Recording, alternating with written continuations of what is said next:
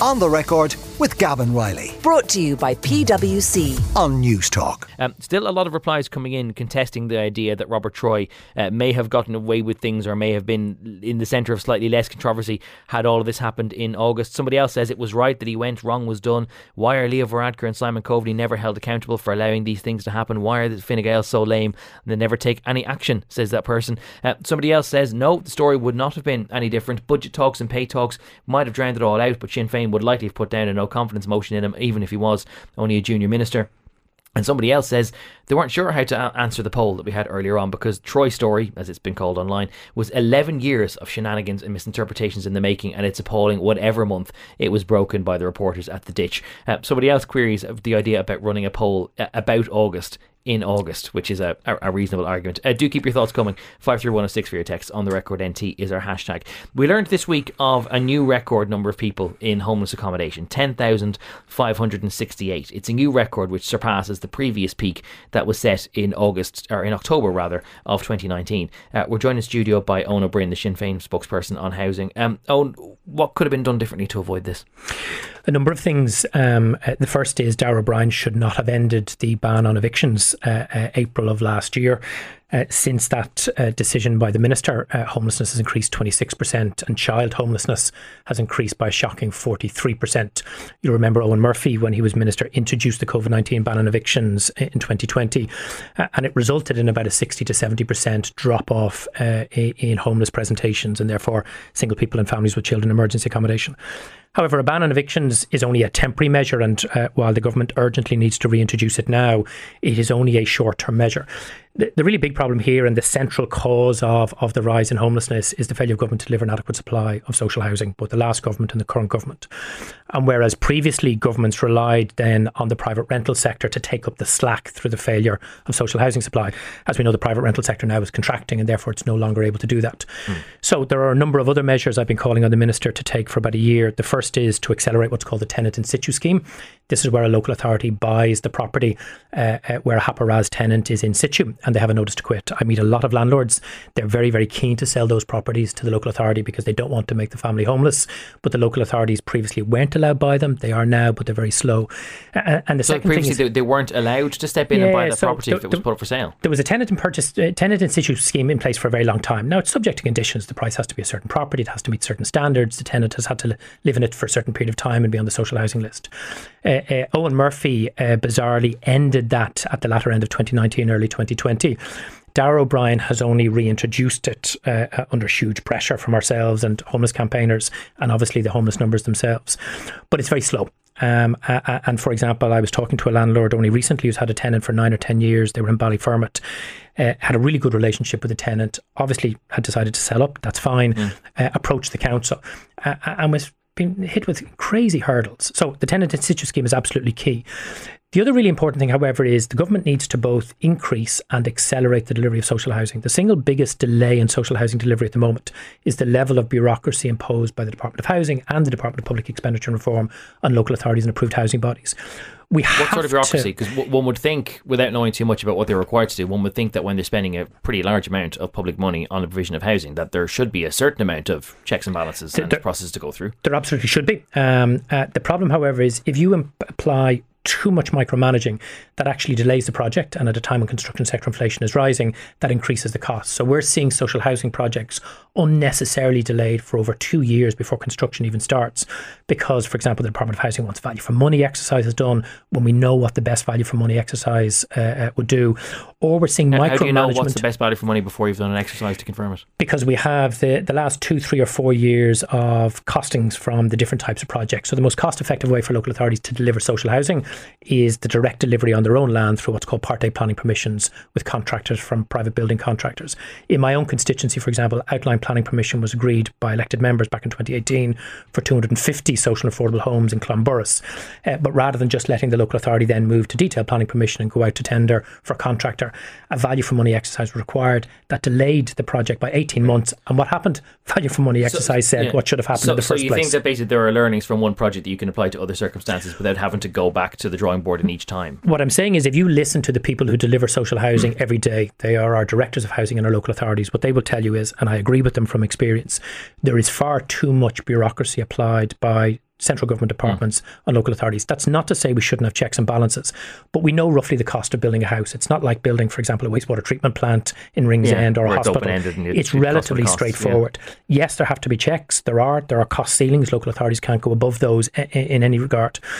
But to get back to the main point, uh, what we need at this stage from Darragh O'Brien is a set of emergency interventions. We know notices to quit are increasing. We know 60% of notices to quit are because landlords, particularly accidental and pension pot landlords, as I call them, are selling up.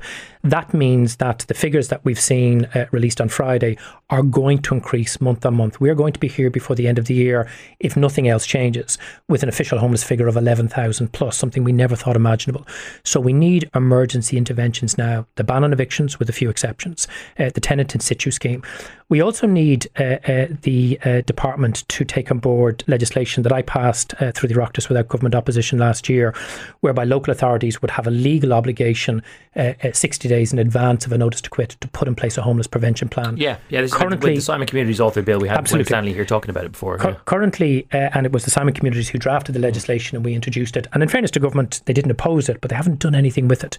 If you have a notice to quit today, mm. it, whether you're a social housing uh, uh, uh, support applicant or not, the local authority will do nothing for you until the day you have to be out of the property. And at the moment, for example, in Dublin, emergency accommodation is full every night. I'm dealing with a family at the moment in Clondalkin, along with my constituency colleague Mark Ward. They had to be out of their property on uh, Friday uh, with a legitimate notice to quit. There was no emergency accommodation on Friday, not only in Dublin, but in the commuter belt, nor Saturday nor Sunday. They're now legally, illegally overholding because of a lack of emergency accommodation. So for me, the worst thing about Friday was not just the figures. Darragh O'Brien ran for cover. Darragh O'Brien didn't come out as the minister responsible for this portfolio and say, okay, folks, things have now got so bad. Here are the emergency interventions we're going to make. We've mm. offered them a series of measures. Other uh, uh, uh, okay. Uh, uh, players, such as Focus Ireland, Simon Communities of. Ireland, Peter McVerry, have offered others. We need an emergency response and we need it now. Um, not to, to, to negate any of what you just said there, but the number of commencement notices that Darragh O'Brien will point to quite regularly and say, well, they're they're they're on the rise. There are there are more properties now actually being developed and built than there have been for quite a long time. So he would argue that actually, but that that's quite a lot of the, the back being broken on a solution to this. But the problem is, first of all, the overwhelming majority of those commencement notices are private sector commencements, and many of them are very very high end, whether they're built to rent or, or purchase. So they won't do anything for people who are currently getting notices to quit at the middle of the bottom end of the rental market. Social housing but what output, can? Example, no, nothing can help the people at the bottom if, if there is a finite supply of housing right now? Two things. First of all, social housing is key. Uh, and the problem is, as of the end of the first quarter of this year, the latest figures we have, uh, the government had only produced 17% of social housing uh, that it's meant to produce this year, way, way below target. They missed their targets last year and the year before, partly due to COVID, uh, uh, mm. I'll say that, but also because of the bureaucratic uh, logjams that I mentioned as well and therefore we need to see that acceleration of social housing delivery. The second thing is, I think government does need to start looking at, particularly for for uh, tenants in the private rental sector who aren't eligible for social housing because mm. they're also becoming homeless. Well, this is what I want to ask you because if you had a tenant in situ scheme, that would be all well and good if they were a, ra- a RAS Absolutely. or a HAP tenant. But if you are just a private sector tenant who is able to Absolutely. just about pay your own rent, you don't get any state supports, and then the landlord says, "Well, you know, property speaked, I'm selling. Yeah. Good luck." So I think what's uh, your help for them at this stage? I think government needs to start looking at are there schemes that can be put in place to assist those tenants to purchase those properties, uh, and are there supports or, or inducements for landlords uh, to encourage them to do so. Some of that, for example, could be simply about putting in a scheme uh, to assist those tenants to purchase. It could be looking at the idea of a rent to buy option. It's something we've been talking about for a while. So I do think, given the urgency of the situation, in some senses, large number of landlords are leaving, and they're leaving. We're not going to be able to keep them to stay. If you're an accidental landlord who uh, either because of, for example, negative equity or inheritance, yeah. you took on you a property that yeah. you never wanted to be a landlord, mm. you're selling up now. If you're a pension pot landlord, somebody who bought that second property during the Celtic Tiger uh, in order to get the kind of the capital gain of the lump sum for your pension pot, yeah. you're selling. And it doesn't matter what government does, you're going to sell. Just by so, the way, have you heard the same as I've heard, which is that there are more and more landlords doing that now because they think that the market is about to peak or that they think that there's a recession on the way, yeah. the property's going to fall and they want to get out at the top of the market. Yeah, have you heard that too? I, I, talk to a lot of landlords, both the representative organisations, but also landlords in the constituency. Um, and landlords contact me a lot, particularly after I do shows like this. Uh, and we need to remember the different kinds of landlords. The accidentals are going, the pension pot landlords are going. There are professional landlords in the marketplace at the moment, for example. Um, and it's not that they're not making a return, but they say, and they've been on this show before, they're very aggrieved at the fact that different rules apply to them in terms of tax and, mm. and rent pressure zones yeah. than apply to the institutional investors, and that's true. But the reality is landlords who are leaving are leaving. And we need government to work with opposition others to say whether they're tenants who are social housing tenants or tenants who aren't. What can we do to ensure that those tenants can remain in those properties, either by acquiring the properties uh, uh as private homeowners mm. Or as, for example, affordable cost rental uh, or social housing tenancies? If they were available or if they had the means to buy a property, then would, they'd already probably wouldn't be tenants right now. So the, the, like, the idea that, okay, if you're a private t- tenant and you've got a notice to quit and the landlord's getting out, like this idea that you're, you're supposing that maybe there might be some solution that could help them to buy the home. But if they were capable of buying a home, they probably would be already, wouldn't they? Sure. Although what some people have been arguing, uh, and I think this is worth looking at, uh, it, it's not a policy proposal that Sinn Féin has made, but it's something other people have suggested, and, and I'm currently looking at it. Is a is is is a a, a rent to own scheme? Uh, they existed in the past. So, for example, we have people at the moment who are renting, and they're paying a thousand to fifteen hundred euros a month, mm. way more than if they were paying a mortgage, but they can't get a mortgage. Is there a, a rent to buy scheme uh, possible? Could such a thing be designed that would give those people the option to acquire the property? So I, I, just think we need to be creative at the moment. And uh, the crucial point about this is because there's an awful lot of rubbish being written in some of the papers, not by journalists in fairness, but by some commentators you know, our problem at the moment isn't necessarily landlords, right? Landlords didn't cause this crisis. Our problem isn't uh, uh, tenants. Our problem is bad government policy that for decades has underinvested in delivery both social and affordable housing, that has over relied on the private sector and the private rental sector. Mm. The chickens are now coming home to roost, and we need an emergency response by government with a range of measures. But we need it now. And if mm. government thinks they can just continue uh, with business as usual, what is going mm. to happen is month on month, I'm going to be in the studio with you. Yeah. You're going to be asking me the same questions. Why is homelessness increasing, and what can we do to stop but, it? But in the short term, even if the, if the Dáil, if the government collapsed tomorrow and there was a general election in a month's time and Sinn Féin won an overall majority and you were the Minister for Housing at the start of October, it would take years to bring uh, the social housing stock up to a level that you think is appropriate. So in the meantime, you're clearly going to want to find some other means to inflate the amount of housing that the state has at its disposal. Isn't that inevitably going to mean Sinn Féin relying on buying turnkey properties uh, for social housing and therefore actually squeezing out other people, people who don't want to be beneficiaries of social or affordable housing, people who just want to own their own homes, and you're going to be competing with them in the market to buy them for social housing.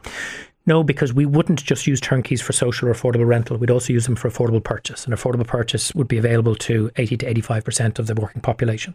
One of the mistakes. But you're still going to be competing in the market with those people. No, because. Because they might not want to buy it through. If you are going, if you are buying a new development or a, a whole stock of new houses that are just being freshly developed right now, you want to buy them because you want to make them available through an affordable purchase scheme you are competing with other people who want to buy them right now and not have to go through state bureaucracy. What's what's important to understand with turnkeys, the overwhelming majority of turnkeys, you don't purchase them when they're completed. So therefore you're not competing on the open market most turnkeys are, are agreements that are made either between the local authority and the approved housing body with the developer before the development is even on site. So, for example, we're hearing at the moment that there's a lot of private developers who are going to finish out the developments on site this year, but they're not going to commence developments next year because of uncertainty with mm. construction costs and, and labour costs. What the state should be doing right now is going to those developers and saying, okay, do you have sites that you're not going to commence next year? Yes, they'll say okay, can we strike an agreement with you that we acquire those sites? We build them out. So that's housing that wouldn't otherwise get built out. But unlike current government policy, which reserves those for social housing, we would make them available for a mixture of social, affordable rental, and affordable purchase. Mm. And what that would actually mean is the purchasers would be purchasing them at a more affordable price because of the way in which the schemes would be designed. So it's not that turnkeys are the answer. We need our local authorities to be delivering far more of their own projects. But there okay. is a role for turnkeys so long as those turnkeys are made available not only for social, much needed as it is, but affordable rental at genuinely affordable prices okay. And affordable purchase at genuinely affordable prices. The exodus of landlords landlords aside, there is still one other issue, which is that even those who are going to remain in the tenancy market because they're people who aren't in the circumstances to buy, or maybe people who just don't want to buy, um, they are still going to be looking at rent, which is, as it stands now, I think everyone would agree, unsustainably high as it stands. What would Sinn Féin do to actually lower the price of rent. I know that you, are going to talk about the tax credit that you have where you get the equivalent of one month back, but actually just reduce the headline amount so that rent is not two grand for a one bedroom apartment in Dublin, for example. What are you going to do to make it cheaper? So the, the, refundable tax credit is really important because it is the easiest and quickest way to do that, and we would. But it bakes in a high baseline level. It, so it, how do you bring it down? It does, except if you take, for example, where I rent, and I'm one of those renters who chooses to rent. Uh, uh, uh, I'm an average renter that pays uh, for a two bed apart, two bed house in Clondalkin Village uh, just over a thousand euros a month. Okay. So the first thing is there are very, very large numbers of rental units out there that are below the headline levels. Yes. The headline levels are the hmm. entry level rents.